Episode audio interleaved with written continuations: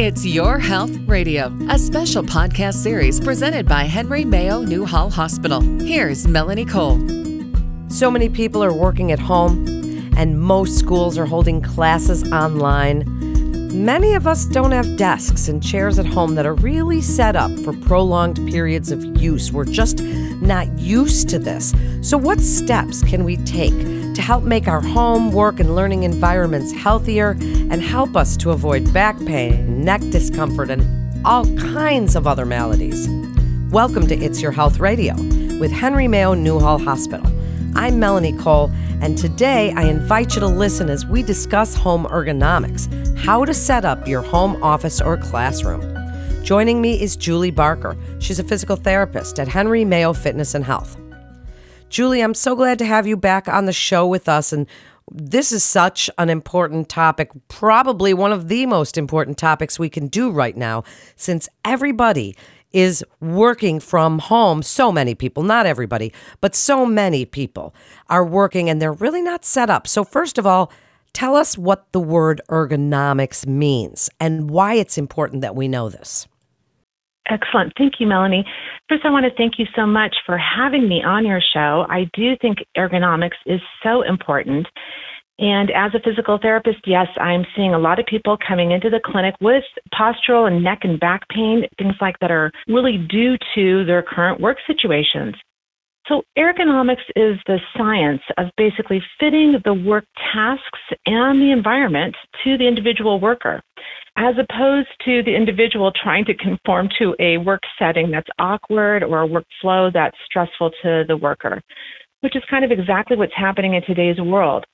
Workers and students are trying to conform their bodies to the couch or the bed with their laptops balanced on their knees, or maybe at the kitchen table where your wrists and your elbows are just taking a beating resting on the sharp edges. So, uh, a good ergonomic setup can reduce your muscle fatigue and soreness, prevent serious work injuries like disc bulge or carpal tunnel, and it certainly makes your job and your life more efficient and easier, which ultimately makes you faster and more productive. So, your brain is more focused on your task and not on your achy back. Well, that's certainly true. I can attest to that sitting behind a microphone all day. It really does take its toll. So, you said you've seen people in the clinic. So, what is a repetitive strain injury? What are some of the most common injuries that people are coming to you with? Sure. A repetitive strain injury is basically a micro trauma or really excessive stress that's being placed on part of the musculoskeletal or the nervous system by kind of repetitive, repeated overuse, or just compression for long periods of time in a fixed position. So, tissue stress is really just load over time. So, even a small increase in load or pressure over a sustained period of time will result in tissue stress. And now, tissue stress is cumulative. So, the tissue is deprived of circulation and nutrients, and it starts to begin to actually change its resiliency and eventually even its structure. So, some of the most common things I'm seeing in the clinic now are neck and back strains, disc injuries from poor posture, such as sitting slumped. I'm seeing some wrist and elbow compression injuries from that contact stress or incorrect elbow angles. We're also seeing something we call double crush. And this is an injury where the neck is basically being stressed in a forward head posture and the nerves in the arm are being pulled due to overreaching for the mouse. So that nervous system is basically getting it on both ends. And of course, we're now seeing a lot of text neck. Now, this is a postural syndrome, which is due to the forward head position of repetitively looking down at like a phone or a tablet or another device. So those are probably the most popular, if you will, strains and injuries that are coming into the clinic now due to home situations. Well, so tell us then, before we get into fixing up that workspace, what are the symptoms that we would start to notice? Because people don't even really notice. And when you just said that, I sat up just a little bit straighter, make sure my feet are flat. But what symptoms? I mean, because we all get little aches and pains now and then. But what are some red flags that would say this is what this is and you need to either change it or figure this out? So typically it begins with kind of a stiffness, an achiness, a tenderness that is intermittent, kind of comes and goes. But then you'll start to see it progress to a throbbing, numbness, tingling, and even weakness that doesn't go to go away. Commonly I'll say pay attention to the tension. So you're right, we all have little aches and pains, but when these things are coming consistently or when they're worsening, that's an indication that you may be developing one of these syndromes. Well, then let's get into the most important part of this episode good body position. Tell us a little bit about desk height. You mentioned that we're reaching for the mouse, chairs, keyboards. What are we doing? What can we change? So start with the chair and move all around and tell us how to set it up for ourselves so that it really does work for us so we can do our work. Right. So the first thing is we try to position individuals, workers, in what we call the neutral position. Now, this is the position in which the body is well balanced and there's the least amount of stress to any one area. Now, generally, if we're looking at the body from the side view, what we want to see is that the ear is lining up directly over the shoulder and the shoulder is directly over the hip. Now, let me just say here that it's nearly impossible to achieve this on a couch or in a bed with a laptop, not for an adult and not for a student. So, to set up a workstation, the first thing I do is position the worker in the chair. So, as you sit all the way back in the chair, you should have about three fingers length of space between the back of your knees and the forward edge of the seat. So now if the seat is too deep, you can add a pillow behind you. Next, you may need to add a lumbar support. Now, one of my favorite home tricks is to take a rolled up towel with a belt in the center of it and then belt that onto your chair. It doesn't work very well in your office, but it works great in your home. Now, your knees should be at or slightly below the level of your hips. Now, if not, you may need to add a little flat pillow or something across the back half of the chair where your buttocks are.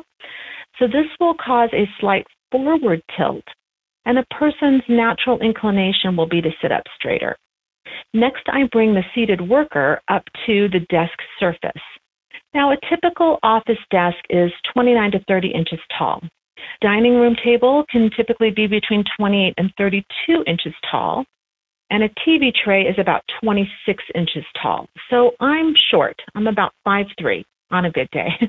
so the TV tray works better for me.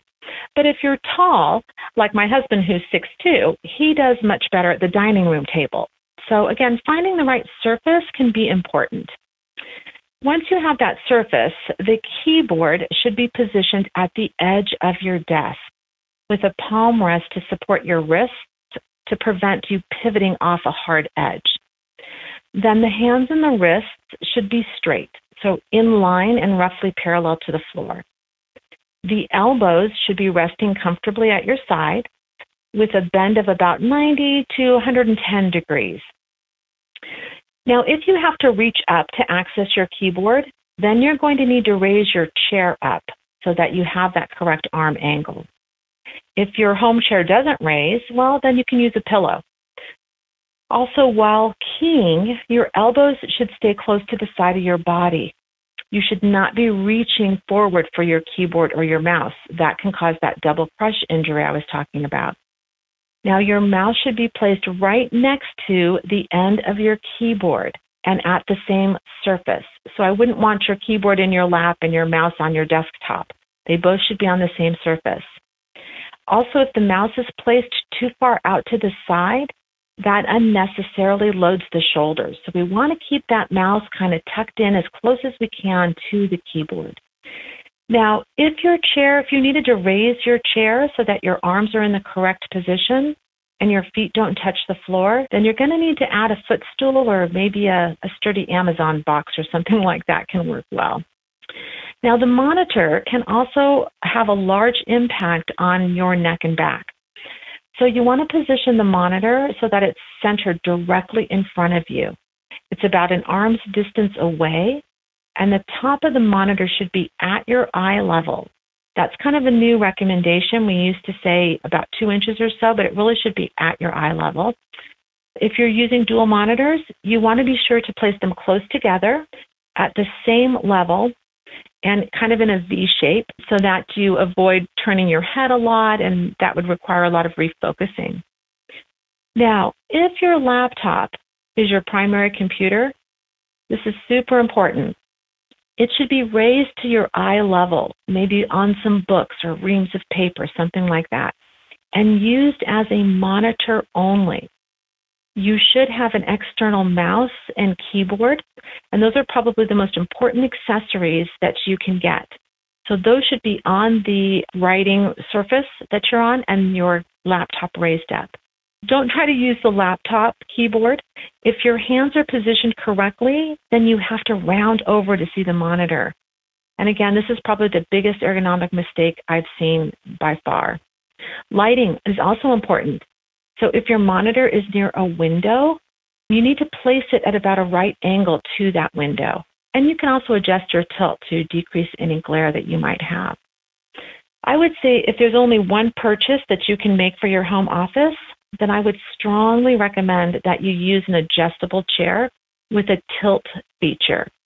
Lack of the ability to tilt and kind of adjust your pressure is one thing that leads to static loads and this musculoskeletal stress that we're seeing. One other thing to be mindful of is your head position while you're using a phone or a tablet. And we're seeing a lot of this with students the pressure on the spine can increase dramatically when that head is tilted forward to look down. It's much better to lift the phone or the tablet up to your eye level, or they're even making these great tablet risers. Or if you don't want to go through that expense, you can use a cookbook rest that'll hold your tablet up. So, those are probably my top recommendations. Wow, that was outstanding, Julie. Absolutely outstanding. As an exercise physiologist, I concur with all of those things. And as a fellow short person, I got you beat there because I'm just about four foot 10 on a good day and shrinking, I'm sure. Everything you've said is spot on. And I also just want to add the mouse situation. I had to switch to one of these penguin mouses where it's more vertical than horizontal because I was starting to get elbow pain from that tilt of the wrist for those mouses because you know when your hand is pointed down so you know people if you are getting that these mouses are much more helpful in some ways so as we move along in this episode and before we wrap up what else would you like to recommend? You've just given us all these changes to our workstation. Great ideas. What about things that can help our posture, stretching, strengthening? What do you want us to know about not sitting here all day?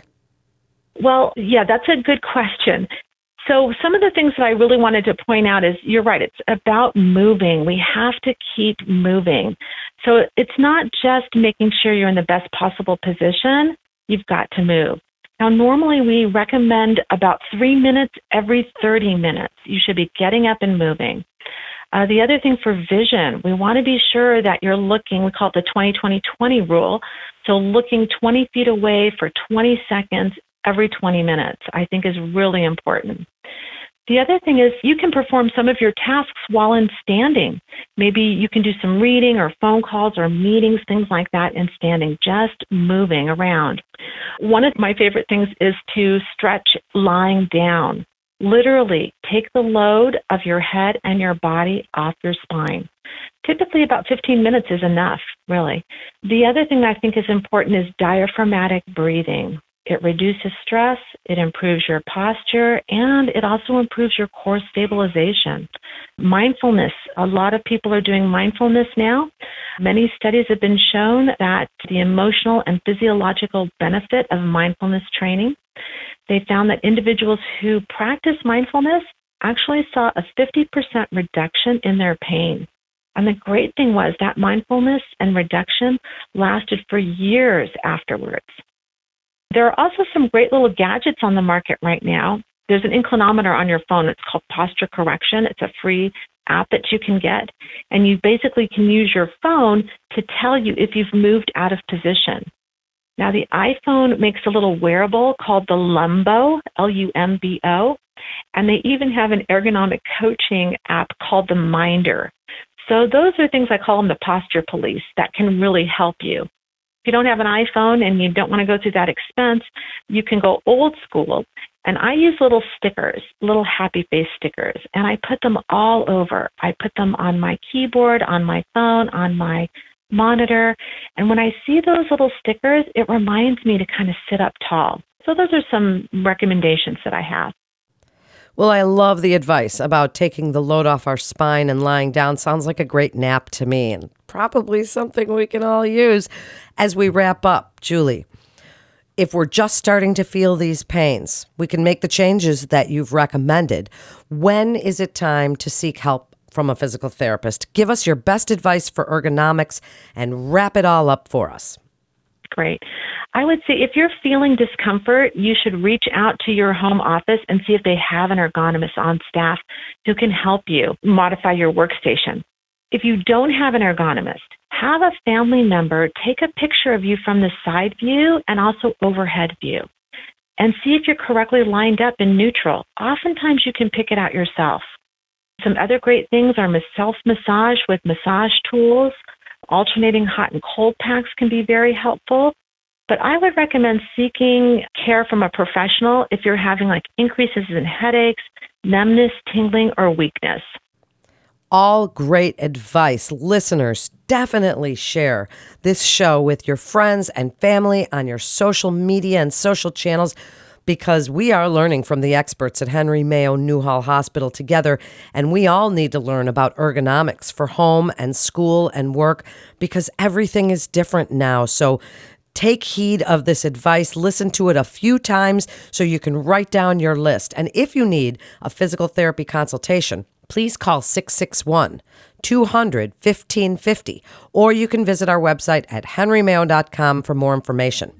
That concludes this excellent episode of It's Your Health Radio with Henry Mayo Newhall Hospital. Please remember to subscribe, rate, and review this podcast and all the other Henry Mayo Newhall Hospital podcasts. This is Melanie Cole.